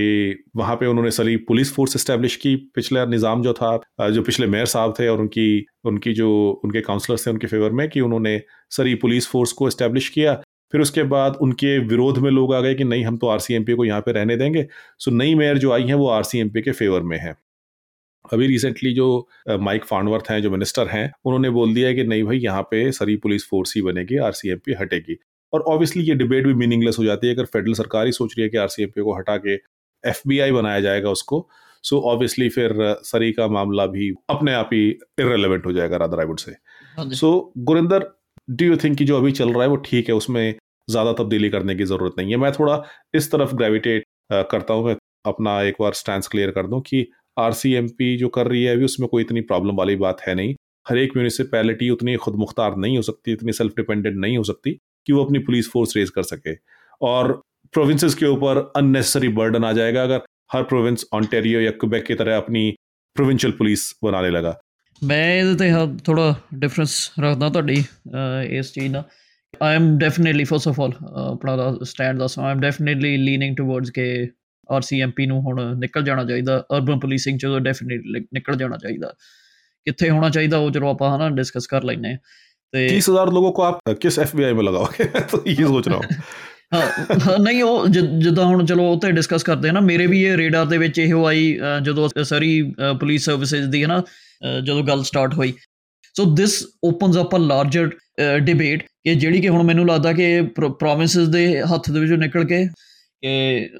ਫੈਡਰਲ ਗਵਰਨਮੈਂਟ ਨੂੰ ਸਟੈਪ ਇਨ ਕਰਨਾ ਚਾਹੀਦਾ ਵਿਚ I am on a lot of issues. I very, very I against totally against federal government stepping into uh, local issues. ठीक for this can be one of those issues where federal government has to step in and redefine ke hun canada it's not a sleepy canada of let alone 70s 80s 90s 2000 it's not even a canada of 2010 and 2015 2015 ਤੋਂ ਬਾਅਦ Canada totally change ਹੋ ਗਿਆ means ਕਿ urban scenario totally change so RCMP ਦੀ ਜਿਹੜੀ relevance ਹੈ ਹੁਣ ਉਹ ਕਿਸੇ ਇੱਕ ਪ੍ਰੋਵਿੰਸ ਦੇ ਮਿਨਿਸਟਰ ਨੂੰ ਡਿਸਾਈਡ ਕਰਨ ਦੀ ਜਾਂ ਆਰਡਰ ਕਰਨ ਦੀ ਲੋੜ ਨਹੀਂ ਹੈਗੀ ਕਿ ਓਕੇ ਸਰੀ ਦੇ ਵਿੱਚ ਕਿਹੜੀ ਹੋਣੀ ਚਾਹੀਦੀ federal government has to step in ਕਿ ਆਰਸੀਐਮਪੀ ਦਾ ਰੋਲ ਕਿੱਥੇ ਤੱਕ ਹੋਣਾ ਚਾਹੀਦਾ ਹੈਗਾ ਸੋ ਉਹਦੇ ਤੇ ਮੈਂ ਮਰੋ ਆਪਣੇ 2-4 ਪੁਆਇੰਟ ਅੱਗੇ ਰੱਖਣ ਦੀ ਕੋਸ਼ਿਸ਼ ਕਰਦਾ ਤੁਸੀਂ ਕਿਹਾ ਕਿ ਨਹੀਂ ਆਰਸੀਐਮਪੀ ਰੈਲੇਵੈਂਸ ਹੈਗੀ 30 32000 ਲੋਕ ਹੈਗੇ ਉਹ ਕਿੱਥੇ ਜਾਣਗੇ ਜਾਂ ਐਫਬੀਆਈ ਬਣ ਸਕਦੀ ਇੰਨੇ ਲੋਕਾਂ ਦੀ ਲੋੜ ਹੈ ਜਾਂ ਨਹੀਂ ਹੈ ਉਹ ਲੋਕ ਜਿਹੜੇ ਹੈਗੇ ਆ ਜਦੋਂ ਜੇ ਆਰਸੀਐਮਪੀ ਨੂੰ ਤੁਸੀਂ ਡਿਸਮੈਂਟ ਨਾਟ ਓਨਲੀ ਡਿਸਮੈਂਟਲ ਉਹਦਾ ਮੈਂਡੇਟ ਘਟਾਓ ਤੇ ਜਿਹੜੇ ਪ੍ਰੋਵਿੰਸਸ ਹੈ provinces need to just like Ontario and Quebec which are the only two provinces in Canada which have provincial police forces OPP ਤੇ ਕਯੂਪੀਪੀ ਠੀਕ ਹੈ ਇਸ ਤਰੀਕੇ ਨਾਲ ਲਾਰਜਰ ਪ੍ਰੋਵਿੰਸਸ ਸਾਰਿਆਂ ਨੂੰ ਹੁਣ ਆਪਣੀ ਪ੍ਰੋਵਿੰਸ਼ੀਅਲ ਪੁਲਿਸ ਫੋਰਸ ਬਣਾਉਣ ਦੀ ਲੋੜ ਹੈਗੀ ਆ BC should create its own Alberta should Manitoba should ਇਦਾਂ ਹੀ ਬਾਕੀ ਤੇ ਜਿਹੜੇ ਆਰਸੀਐਮਪੀ ਦੇ ਉਹਨਾਂ ਪ੍ਰੋਵਿੰਸਸ ਦੇ ਵਿੱਚ ਆਫੀਸਰ ਜਿਨ੍ਹਾਂ ਦੀ ਨਹੀਂ ਲੋੜ ਹੈਗੀ ਉਹ they can be hired back as provincial police officers that's my that's my one cent on that topic ਤੇ ਹਾਂ ਇਹਦੇ ਤੇ ਇਹ ਵੀ ਹੈ ਕਿ ਜਿੱਦਾਂ ਆਪਾਂ ਗੱਲ ਕਰ ਰਹੇ ਸੀ ਕਿ ਜਿਹੜੇ ਸਮਾਲਰ ਪ੍ਰੋਵਿੰਸਸ ਜਾਂ ਟੈਰੀਟਰੀਜ਼ ਹੈ they can not maintain their own provincial force Nunavut Yukon ਉਹ ਨਹੀਂ ਕਰ ਸਕਦੇ RCMP can stay there as their uh, law enforcement agency. They, then they can do that, and they, then they can also do the larger ਜਿਹੜਾ ਤੁਸੀਂ ਕਹਿ ਰਹੇ ਕਿ FBI ਦਾ ਮੈਨੂੰ ਲੱਗਦਾ ਕਿ ਹੁਣ ਇਹਨੂੰ ਐਫਬੀਆਈ ਹਲੇ ਕਿ ਐਫਬੀਆਈ ਦਾ ਵੀ ਬੜਾ ਨਾਂ ਖਰਾਬ ਹੋਇਆ ਅਮਰੀਕਾ ਦੇ ਵਿੱਚ ਉੱਥੇ ਐਫਬੀਆਈ ਨੂੰ ਡਿਸਮੈਂਟਲ ਕਰਨ ਦੀਆਂ ਗੱਲਾਂ ਚੱਲ ਰਹੀਆਂ ਆਪਾਂ ਬਣਾਉਣ ਦੀ ਕੋਸ਼ਿਸ਼ ਕਰ ਰਹੇ ਹਾਂ ਐਫਬੀਆਈ ਤੋਂ ਮਤਲਬ ਕੀ ਹੈ ਕਿ it's your internal intelligence agency ਠੀਕ ਹੈ ਕਿ ਕੈਨੇਡਾ ਕੋ ਇੱਕ ਇੰਟਰਨੈਸ਼ਨਲ ਤਾਂ ਹੈਗੀ ਹੈਗੀ ਹੈ ਸੀਸਿਸ ਹੈਗੀ ਆ that is whose mandate is to investigate or look after international counter terrorism and ਇਦਾਂ ਦੀਆਂ ਚੀਜ਼ਾਂ ਨਾਟ ਇੰਟਰਨਲ ਇੰਟਰਨਲ ਆਰਸੀਐਮਪੀ ਕੋਲ ਹੀ ਹੈਗਾ ਆ ਬਟ ਉਹਨਾਂ ਨੂੰ ਫਾਰਮਲੀ ਹੁਣ ਕਰ ਵੀ ਦੇਣਾ ਚਾਹੀਦਾ ਕਿ so that is my view point ਕਿ ਅਰਬਨ ਪੁਲਿਸਿੰਗ ਜੋ ਹੁਣ ਨਿਕਲਣਾ ਚਾਹੀਦਾ Surrey has passed a certain threshold it's not a sleepy down anymore it should it needs its own police force या हालांकि ਮੈਂ मैं ਇਸ इस पूरे मुद्दे से भी इतफाक नहीं रखता कि किसी कोई शहर अगर बड़ा हो गया तो उसको अपनी सेपरेट पुलिस फोर्स चाहिए ही चाहिए हम्म। इससे ये भी होता है कि सरी ऐसा एरिया जहाँ पे गैंग वायलेंस इतना ज़्यादा है और वो गैंग वायलेंस खाली सरी में रिलेटेड नहीं है वहाँ पे सरी में जो चीज़ें हो रही हैं वो हो सकता है वो वैंकूवर से भी कनेक्टेड है वो एबसफर्ड से भी कनेक्टेड है पूरे लोअर मेन लैंड से कनेक्टेड है सो so, वहाँ पे अगर आपके पास आर जैसी कोई फोर्स है जो कि एक यूनिफाइड फोर्स है इंटीग्रेटेड कमांड है प्रॉब्लम जिसकी तो इंटेलिजेंस शेयरिंग वहाँ पर ज़्यादा ईजी है मैंने one of these podcast episode आपके साथ बात की थी कि एक टोरंटो पुलिस ने एक बहुत बड़ा ड्रग बस्ट किया था 2021 में जिसमें 65 70 बिलियन डॉलर के आसपास आपकी कोकेन और कैनबिस वगैरह सब पकड़ी गई थी सो so, उसमें आपकी बहुत सारी पुलिस इन्वॉल्व थी टोरंटो भी थी उसमें हाल्टन भी थी उसमें ऊपर आपकी यॉर्क पुलिस भी थी लेकिन उसमें एक नोटेबल पुलिस फोर्स जो है वो मिसिंग थी Peel police right I don't know reason क्या था या क्या नहीं था लेकिन मेजोरिटी जो बंदे पकड़े गए थे वो ब्रैम्पटन से थे पील पुलिस का उसके अंदर ओवर्ट उस ऑपरेशन के अंदर नाम नहीं आया सो क्या उनके बीच में इंटेलिजेंस शेयरिंग हुई या नहीं हुई Peel police why was it left out so ऐसी ऐसी चीज़ें भी फिर आपकी हो सकती है उनको अवॉइड किया जा सकता है अगर आपके पास एक यूनिफाइड कमांड है तो यूनिफाइड आपके पास इंटेलिजेंस शेयरिंग उसके अंदर हो सकती है ਨਹੀਂ ਦਕਸ਼ੀ ਇਹ ਤਾਂ ਹੁਣ ਟੈਕਨੀਕੈਲਿਟੀ ਤੇ ਹਨਾ ਗੱਲ ਕਰ ਸਕਦੇ ਆ ਪਰ ਮੇਰਾ ਇਹ ਤੇ ਹੈ ਕਿ ਜਿਹੜੀ ਹੁਣ ਇੱਕ ਥ੍ਰੈਸ਼ਹੋਲਡ ਕ੍ਰਾਸ ਕਰ ਦਿੱਤਾ ਇੱਕ ਸਿਟੀ ਇੰਨਾ ਵੱਡਾ ਹੋ ਗਿਆ you need its own police force just like a ਉਹ ਮੈਂ ਐਗਜ਼ਾਮਪਲ ਕਿਦਾਂ ਲੱਭਾਂਗੇ ਜਦੋਂ ਪੀਲ ਦੀ ਹੈ ਹੁਣ ਪੀਲ ਵੀ ਇੱਕ ਸਰਟਨ ਥ੍ਰੈਸ਼ਹੋਲਡ ਕ੍ਰਾਸ ਕੀਤਾ ਹੋਇਆ ਆਪਣੀ ਪੁਲਿਸ ਫੋਰਸ ਹੈ ਹੁਣ ਚਲੋ ਅੱਗੇ ਜੋ ਜੋ ਹੋਣਾ ਆ ਉਹ ਦੇਖੀ ਜਾਊਗੀ ਇੱਥੇ ਕੋਈ ਓਨਟਾਰੀਓ ਓਪੀਪੀ ਤਾਂ ਕਰ ਨਹੀਂ ਰਹੀ ਹੈ ਨਾ ਕਿ ਲੋਕਲ ਨੌਲੇਜ ਹੋਣੀ ਚਾਹੀਦੀ ਆ ਲੋਕਲ ਰੈਪਰੈਜ਼ੈਂਟੇਸ਼ਨ ਹੋਣੀ ਚਾਹੀਦੀ ਆ ਤੇ and when you see the faces that live in the community in your police force ਤੇ that is a bridge that needs to be crossed ਤੁਸੀਂ ਇਹਨੂੰ ਇਹ ਨਹੀਂ ਕਰ ਸਕਦੇ ਕਿ ਹੁਣ ਆਰਸੀਐਮਪੀ ਕਰੀ ਜਾਏ ਤੇ ਫਿਰ because then the resentment will grow although ਕਿ ਤੁਸੀਂ ਕਹੋ ਕਿ ਤੁਹਾਡੀ ਕਮਿਊਨਿਟੀ ਦੇ ਵਿੱਚੋਂ ਲੋਕ ਹੈਗੇ ਆ but when you don't feel that connection to the agency that is that is a law enforcement agency in you city I think ਕਿ ਉਹ ਚੰਗਾ ਰਿਲੇਸ਼ਨਸ਼ਿਪ ਨਹੀਂ ਹੋਊਗਾ ਕਿ ਇਹਦੀਆਂ ਹੁਣ ਐਗਜ਼ਾਮਪਲਸ ਮੈਂ ਨਾਰਥ ਅਮਰੀਕਾ ਜੋ ਲਵਾਂ ਜਿੰਨੇ ਵੀ ਵੱਡੇ ਸਿਟੀਜ਼ ਹੈਗੇ ਉਹਨਾਂ ਦੀ ਆਪਣੀ ਆਪਣੀ ਪੁਲਿਸ ਫੋਰਸ ਹੈਗੀ ਤੇ ਇਹਦੇ ਉਸੇ ਉਸੇ ਆਰਗੂਮੈਂਟ ਤੇ ਮੈਂ ਚੱਲ ਰਿਹਾ ਹੈਗਾ ਕਿ it needs Surrey at least needs its own ਉਹਦੇ ਤੇ ਇੱਕ ਦੋ ਚੀਜ਼ਾਂ ਮੈਂ ਕਹਿ ਸਕਦਾ ਲਾਸਟ ਟਾਈਮ ਜਦ ਮੈਂ ਵੈਨਕੂਵਰ ਗਿਆ ਸੀਗਾ ਤੇ ਉੱਥੇ ਆਪਣੇ ਰਿਲੇਟਿਵ ਆ ਉਹਨਾਂ ਭਾਜੀ ਨਾਲ ਗੱਲ ਹੁੰਦੀ ਪਈ ਸੀਗੀ ਮੈਨੂੰ ਨਹੀਂ ਪਤਾ ਸੀਗਾ ਮੈਂ ਸੋਚ ਰਿਹਾ ਸੀ ਕਿ ਸ਼ਾਇਦ ਵੈਨਕੂਵਰ ਪੁਲਿਸ ਫੋਰਸ ਜੋ ਹੈ ਸਰੀ ਤੋਂ ਅਲੱਗ ਦੇ ਲਿਵ ਇਨ ਡੈਲਟਾ ਤੇ ਮੈਂ ਉਹਨੂੰ ਪੁੱਛਿਆ ਮੈਂ ਵੈਨਕੂਵਰ ਪੁਲਿਸ ਫੋਰਸ ਸ਼ਾਇਦ ਉਹ ਸਾਰਾ ਕਾਫੀ ਵੱਡਾ ਰੀਜਨ ਕਵਰ ਕਰਦੀ ਪਰ ਨਹੀਂ ਵੈਨਕੂਵਰ ਦੀ ਆਪਣੀ ਹੈ ਡੈਲਟਾ ਦੀ ਆਪਣੀ ਹੈ ਰਿਚਮੰਡ ਦੀ ਆਪਣੀ ਹੈ ਨਾਰਥ ਵੈਨਕੂਵਰ ਦੀ ਵੀ ਸ਼ਾਇਦ ਆਪਣੀ ਹੈ ਐਬਟਸਫੋਰਡ ਦੀ ਆਪਣੀ ਪੁਲਿਸ ਫੋਰਸ ਹੈਗੀ ਆ ਤੇ ਉੱਥੇ ਤਾਂ ਬਹੁਤ ਜ਼ਿਆਦਾ ਓਵਰ ਡੁਪਲੀਕੇਸ਼ਨ ਹੈਗੀ ਆ ਜਿਹੜੀ ਮੈਨੂੰ ਉਹ ਵੀ ਸਟੂਪਿਡ ਲੱਗੀ ਹੂੰ ਸੋ ਕਿਤੇ ਨਾ ਕਿਤੇ ਤਾਂ ਥੋੜਾ ਜਿਹਾ ਹੁਣ ਤੁਹਾਨੂੰ ਡੁਪਲੀਕੇਸ਼ਨ ਹਟਾਉਣ ਲਈ ਤੁਹਾਨੂੰ they should be one police force ਤੇ that is a well that's a separate argument but Aam Aam totally totally against RCMP in bigger cities now ਕਿ ਜਿੱਦਾਂ ਐਲਬਰਟਾ ਦੀ ਐਗਜ਼ਾਮਪਲ ਆ ਲਈ ਹੈ Calgary has its own police force Edmonton has its own police force ਤੇ outside of that they have RCMP for in in the province as well ਤੇ but but Edmonton और Calgary जो है वो बड़े शहर हैं और आइसोलेटेड हैं सो hmm. so, वहाँ पे एक पुलिस फोर्स का एक शहर की होना it makes sense but I am saying is that lower mainland is so inter related right यहाँ पे या तो आप लोअर मेनलैंड की अलग पुलिस फोर्स बनाओ लाइक हाँ, आपने हाँ, which which can also uh, which argument can also be extended to our area golden horseshoe area hmm. right ਮੈਂ ਮੈਂ ਇਹਦੇ ਤੇ ਇਨਾ ਐਡ ਕਰਤਾ ਹਾਂ ਨਾ ਕਿ ਅਗੇਨ ਕਿ ਮੈਂ ਮੈਂ ਸਿਕਿਉਰਿਟੀ ਐਕਸਪਰਟ ਨਹੀਂ ਹੈਗਾ ਕੁਝ ਨਹੀਂ ਹੈਗਾ ਬਟ ਅਗੇ ਥੋੜਾ ਸਮਝਣ ਦੀ ਕੋਸ਼ਿਸ਼ ਕਰੀਦੀ ਆ ਕਿ ਮੇਬੀ ਕਿ not one police force but then yes Canada as a country ਇਹ ਵੀ ਨੇਸ਼ਨ ਬਿਲਡਿੰਗ ਚ ਹੀ ਆ ਜਾਂਦਾ ਹੁਣ ਕਿ ਸਲੀਪੀ ਕੰਟਰੀ ਨਹੀਂ ਰਿਹਾ ਹੈਗਾ ਕਿ ਵੱਡੇ ਜੋ ਪੋਪੂਲੇਸ਼ਨ ਸੈਂਟਰਸ ਹੈ ਉਹਨਾਂ ਦੀ ਕਮਾਂਡ ਸੈਂਟਰ ਹੋਣੇ ਚਾਹੀਦੇ ਨੌਲੇਜ ਸ਼ੇਅਰਿੰਗ ਹੋਣੀ ਚਾਹੀਦੀ ਹੈ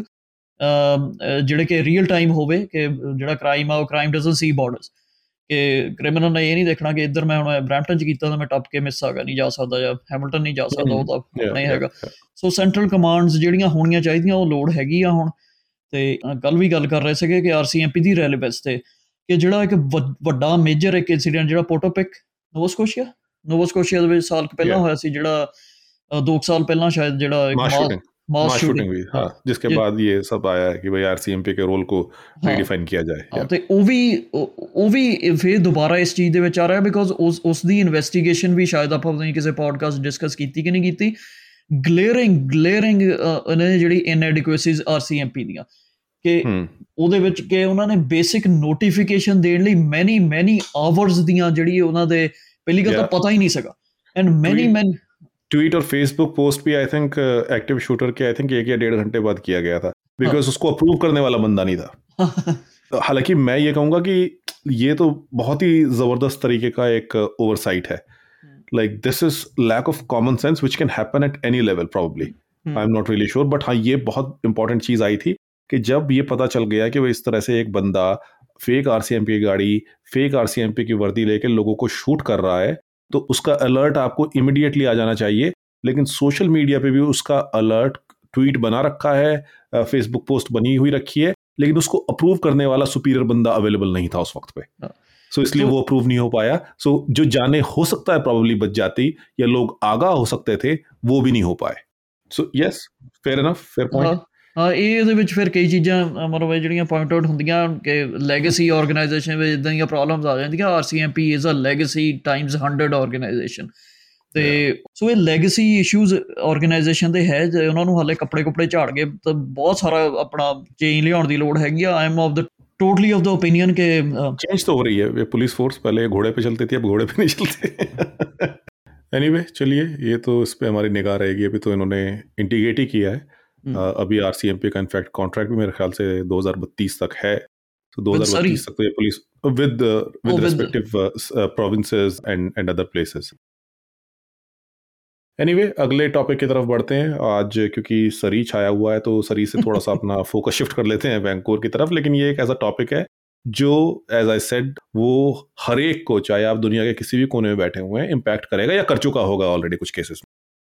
बीसी में पोर्ट स्ट्राइक हुई बहुत ज़बरदस्त अभी बीसी का जो पोर्ट है वैंकूवर का जो पोर्ट है वो गेटवे ऑफ कनाडा समझा जाता है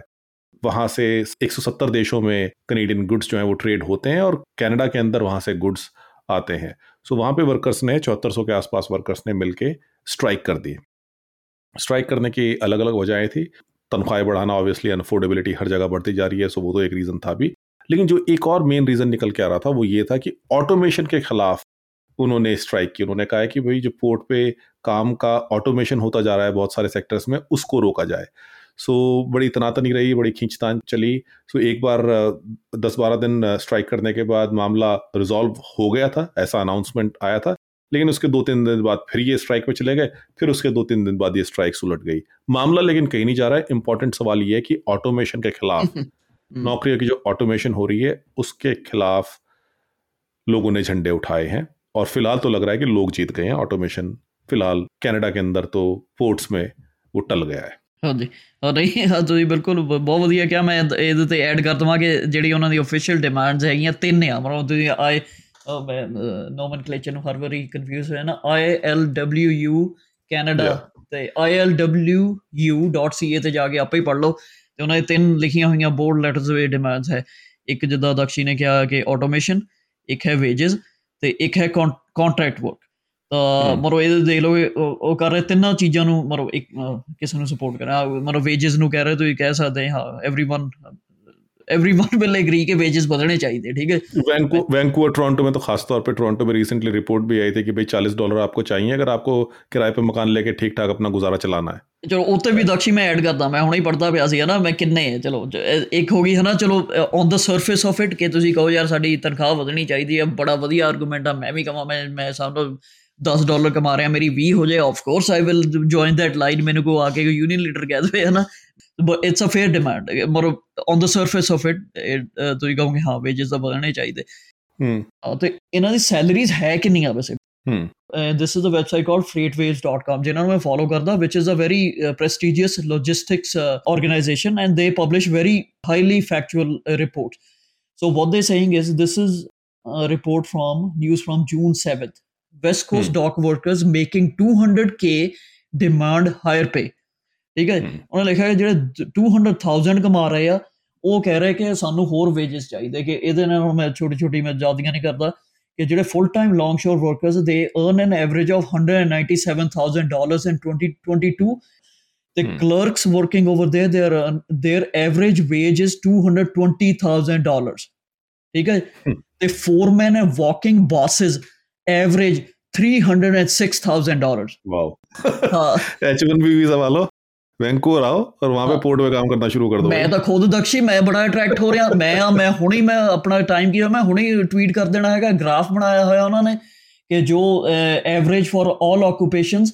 ਤੇ average annual salary by profession versus average ਆਈਐਲਡਬਲਯੂ registered earnings ਤੇ ਜਿਹੜੇ ਟੌਪ ਦੇ ਉਹਨਾਂ ਨੇ ਰੈੱਡ ਦੇ ਵਿੱਚ ਮਾਰਕ ਕੀਤੇ ਹੋਏ ਆ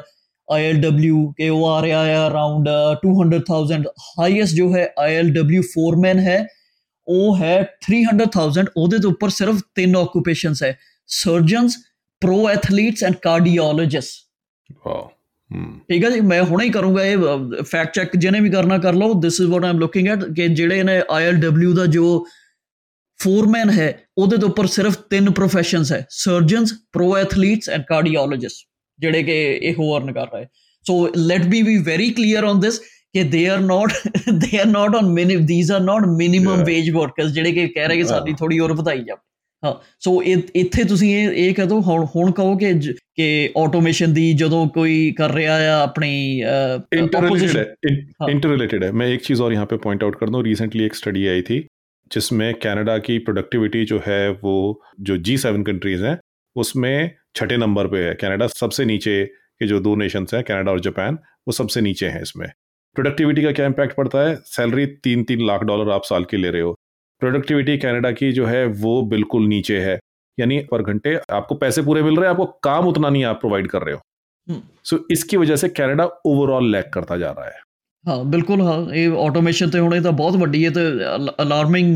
ਜਿਹੜਾ ਫੈਕਟ ਹੈਗਾ ਨਿਊਜ਼ ਹੈਗੀ ਆ ਤੁਸੀਂ ਇਹ OECD ਦੇ ਵਿੱਚ ਆਪਾਂ ਜਾਪਾਨ ਤੋਂ ਹਨਾ ਉੱਪਰ Japan is the lowest Japan ਨੂੰ ਤੁਸੀਂ ਸਮਝ ਸਕਦੇ ਹੋ ਕਿ ਜਾਪਾਨ ਦੇ ਵਿੱਚ to be fair they have a lot of automation robotics ਹੈ ਸਭ ਕੁਝ ਹੈ ਉਹਨਾਂ ਦੀ ਪ੍ਰੋਬਲਮ ਡਿਫਰੈਂਟ ਆ ਕਿ ਉਹਨਾਂ ਕੋਲ ਲੋਕ ਨਹੀਂ ਹੈਗੇ ਹਾਂ ਏਜਿੰਗ ਉਹਨਾਂ ਦੀ ਡਿਫਰੈਂਟ ਆ ਇਹ ਨਹੀਂ ਕਿ ਹੈ ਕਿ they are they are not receptive to change they are very receptive to change they are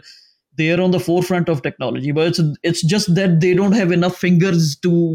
to yeah. run those computers ਮੈਂ ਇੱਕ ਪੜ੍ਹ ਰਿਹਾ ਸੀ ਕਿ ਓਨਟਾਰੀਓ ਦੀ ਨਾਰਥ ਕੈਨੇਡਾ ਦੀ Ontario being the crown jewel of Canada in terms of manufacturing everything Canada की जो प्रोडक्टिविटी है is equal to Alabama so state of Alba ਹਾਂ ਯਾ ਆਨਟੇਰੀਓ ਕੀ productivity is equal to Alabama ਯਾ so ਉਹ ਉਹ ਤੋਂ ਦੇਖ ਲਓ ਜਿਹੜੇ ਸੁਣਨ ਵਾਲੇ ਲਿਸਨਰ ਹੋ ਸੋਚੋਗੇ we are competing with Alabama which is probably the lowest rank ਜੋ among the lowest rank among the lowest ਹਮਾਰਾ best performing state is probably equivalent to America's worst performing state. Worst performing, huh? ਤੇ ਇਹ ਆਪਾਂ ਕਈ ਵਾਰੀ ਸੋਚ ਲਈਦਾ Ontario ਇੰਨਾ ਕੁਝ ਹੋ ਰਿਹਾ ਸ਼ਾਇਦ ਅਸੀਂ ਨਿਊਯਾਰਕ ਦੇ ਬਰਾਬਰ ਹੈਗੇ ਮਿਸ਼ੀਗਨ ਦੇ ਬਰਾਬਰ ਹੈਗੇ Michigan on any given day real estate ਮੈਂ ਹੈ ਰੀਅਲ ਏਸਟੇਟ ਹੈਗੇ ਹਾਂ ਸੋ ਇਹ ਲਾਰਜਰ ਜਿਹੜੀ ਆਪਣੀ ਇਹ ਡਿਸਕਸ਼ਨ ਹੋ ਜਾਂਦੀ ਨੇਸ਼ਨ ਬਿਲਡਿੰਗ ਦੀ ਕਿ ਯੂਨੀਅਨਸ ਬਹੁਤ ਜਗ੍ਹਾ ਹੈ ਯੂਨੀਅਨ ਨੂੰ ਡਿਊ ਵੀ ਦੇਣਾ ਚਾਹੀਦਾ unions made great strides great contributions especially world war ਤੋਂ ਬਾਹਰ ਨਿਕਲ ਕੇ ਜਦੋਂ ਨੇਸ਼ਨਸ ਇਹ ਬਣਨੀਆਂ ਸਟਾਰਟ ਹੋਈਆਂ ਤੇ ਉਹਨਾਂ ਸਟੈਂਡਰਡਾਈਜ਼ ਕੀਤੇ ਨੇ ਤਾਂ ਪਹਿਲਾਂ 7-7 ਦਿਨ ਕੰਮ ਕਰਾਉਂਦੇ ਸੀ 8-8 ਦਿਨ ਵੀ ਮਰੋ ਜੇ ਹਫਤੇ ਦੇ 8 ਦਿਨ ਹੁੰਦੇ ਉਹ ਵੀ ਕਰਾ ਲੈਣਾ ਸੀ ਤੇ ਜਿਹੜਾ ਸਟੈਂਡਰਡਾਈਜ਼ ਕੀਤਾ ਸੈਬ 5 ਡੇ ਵਰਕ ਵੀ ਕੀਤਾ ਤੇ ਨੰਬਰ ਆਫ ਆਵਰਸ ਕੀਤੇ ਰਾਈਟਸ ਕੀਤੇ ਬਹੁਤ ਆ ਪਰ ਜਦੋਂ ਐਕਸੈਸਿਵ ਡਿਮਾਂਡਸ ਹੋ ਜਾਂਦੀਆਂ ਦੈਨ ਦੇ ਬਿਕਮ ਕੀ ਰਾਈਟ ਵਰਡ ਹੈ ਲੈਥਾਰਜਿਕ ਬਣਾ ਦਿੰਦੀਆਂ ਵਰਕਫੋਰਸ ਨੂੰ ਤੇ ਮੈਨੂੰ ਲੱਗਦਾ ਇਹ ਸ਼ਾਇਦ ਇਹ ਉਸੇ ਦੇ ਵਿੱਚ ਪੈਂਦਾ ਹੁਣ ਲਾਰਜਰ ਇਹਦੇ ਵਿੱਚ ਉਹੀ ਪੁਆਇੰਟ ਆ ਜਾਂਦਾ ਆਟੋਮੇਸ਼ਨ ਦੇ ਵਿੱਚ ਪਿੱਛੇ ਹੋ ਰਿਹਾ ਨੇਸ਼ਨ ਬਿਲਡਿੰਗ ਦੇ ਵਿੱਚ ਕੈਨੇਡਾ ਬਹੁਤ ਪਿੱਛੇ ਹੋ ਰਿਹਾ ਤੇ ਉਹ ਜਿਹੜੇ ਵਿਚ ਆ very worrisome topics worrisome issues ਤੇ ਕਿਉਂਕਿ ਬੜੀ ਵਧੀਆ ਕੰਟਰੀ ਹੁੰਦਾ ਸੀਗਾ ਹੱਲੇ ਵੀ ਹੈਗਾ ਆ ਤੇ ਪਰ ਜਿਹੜਾ ਹੁਣ ਇਹਨਾਂ ਚੀਜ਼ਾਂ ਦੇ ਵਿੱਚੇ ਪੈ ਰਿਹਾ ਕੋਈ ਲਾਰਜ ਸਕੇਲ ਪ੍ਰੋਜੈਕਟ ਨਹੀਂ ਚੱਲ ਰਿਹਾ ਕੋਈ ਹਾਈਵੇ ਬਿਲਡਿੰਗ ਕੋਈ ਜਿਹੜੇ ਕਿ ਦਕਸ਼ੀ ਤੁਹਾਡਾ ਬੜਾ ਫੇਵਰਿਟ ਟਾਪਿਕ ਆ ਮੇਰਾ ਵੀ ਹੈਗਾ ਕਿ to beat on this over and over कोई हाई स्पीड रेल नेटवर्क मैं पीछे हाँ। किसी ने फॉलो करता हूँ ना क्या कि शायद जो हाई स्पीड नेटवर्क है ट्वेंटी थर्टी फाइव तक बढ़ के तैयार हो जाएगा शायद नहीं नहीं हाई स्पीड नहीं हो रहा है हाई फ्रीक्वेंसी हो रहा है वो हाई फ्रीक्वेंसी ट्रेन आपकी धीरे चलेगी लेकिन ट्रेन जल्दी जल्दी चलेंगे उसके बीच जल्दी जल्दी हाँ, ठीक सो ये उमर अल गबरा ने बोला ਆਪਣੇ ਰਿਲੇਟਿਵਸ ਆਏ ਹੋ ਰਹੇ ਉਹ ਪੁੱਛ ਰਹੇ ਭਾਜੀ ਕਿ